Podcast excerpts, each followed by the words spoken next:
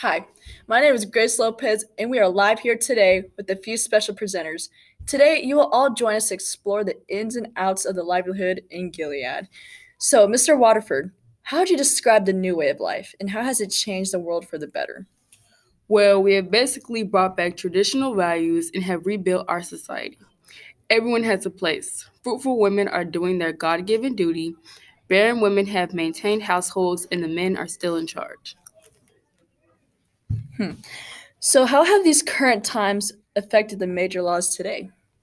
Some major laws in Gilead are women can't read, write, own property, vote, abortion is illegal, second marriages are illegal, and not like the same gender as well.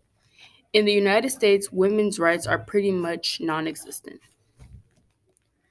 Well, how do you keep these laws in place? Who enforces them to in, onto the citizens? We keep their power by maintaining through fear, violence, and control over their sexual rights, and basically just having control over everybody's lives. With us having power over them, this makes them not want to disobey the laws because they are scared of the consequences that will come with it. There are people that help us make sure that all of these laws are being followed. The aunts help us, Aunt Lydia, etc. Other commanders, bodyguards, the military, these people make sure that nobody is doing anything that is against the law and making sure that discipline is getting handed out if needed. So, what is the general goal of all this? How will such a society improve everyone's lives? The goal of the government is to control reproduction and to repopulate the earth. There aren't enough kids being reproduced, therefore, we're having the handmaids try and get them pregnant by commanders. And when the handmaids can't or get too old, we just replace them. All we care about is having more kids and making sure they're healthy. Well, what happens when someone breaks the law? When someone breaks the law, they get their eye cut out, cut off hand, get hanged, and tased. Depending on how bad the crime is, it depends on the punishment that you get.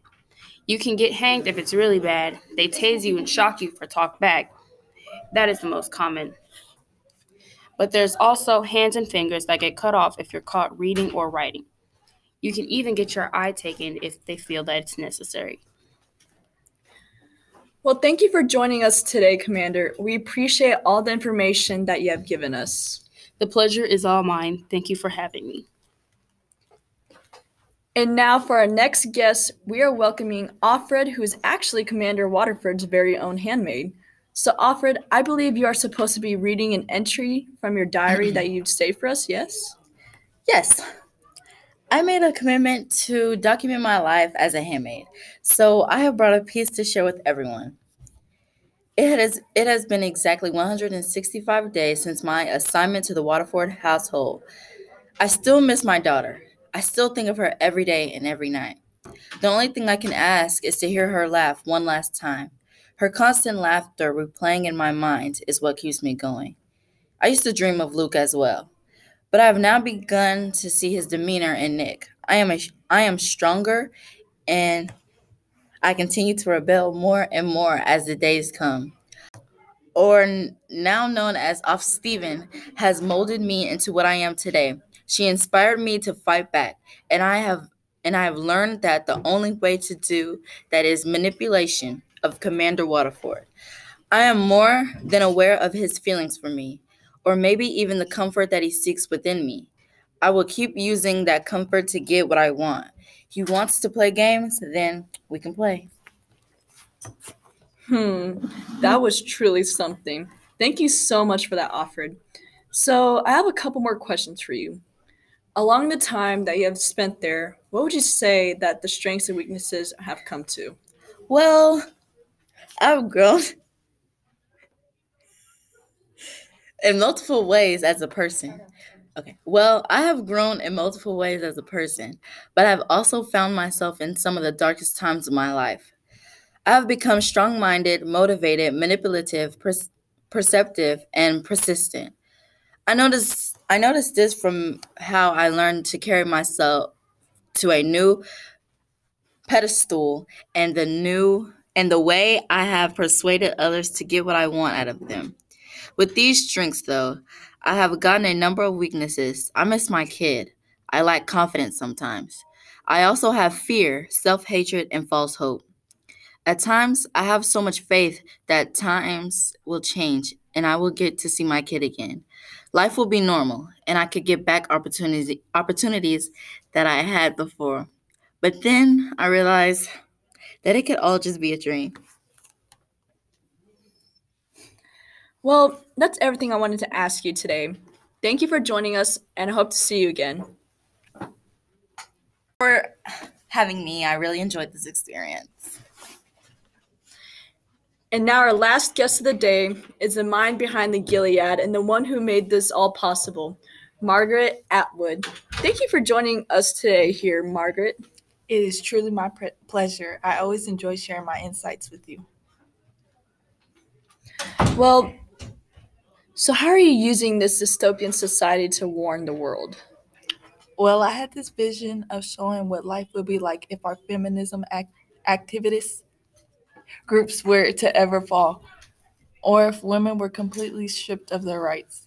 I wanted to show why it is so important to have gender equality and the fact that everyone needs control of their, their bodies, especially women. Hmm, very interesting. Are there any instances where you think the greater good of our society has been tested for such inequality? I definitely believe that we have been in similar situations to events in the story. The control of women's body has gradually expanded back into the hands of state officials in a number of states. The act of surrogacy has also been included in the storyline, but it is not necessarily a personal decision, as opposed to deciding to be surrogate mother in the real world. Well, do you think this is a major problem in the world and also something that should be changed? I truly do believe this is a major situation that we need to address in our society. If these laws were to continue to become more strict, it could lead to even more separation between communities than what anyone has witnessed. And it is imperative that we take a stand against the discrimination and the control of our bodies and take back the God given rights that we have as girls, young women, and women. Thanks for watching. Not watching, tuning in. Oh, sh- okay. One, two, three. Thanks for tuning in. The Handmaid's Tale it is The Handmaid's Tale is a dystopian novel set in Gilead, a totalitarian state in what was formerly United States. Gilead is controlled by fundamentalist regime that views women as state property and is troubled with environmental disasters at a low birth rate. The book argues that restricting women's reproductive rights is both morally and politically wrong. The Gilead states aim to own and control women's fertility and is directly responsible to Offred and other handmaids suffering. Throughout the book, Offred is doing everything in her power to escape from this tragedy and make it back to her family. Does she ever make it out? Does anything ever go back to the way it was before?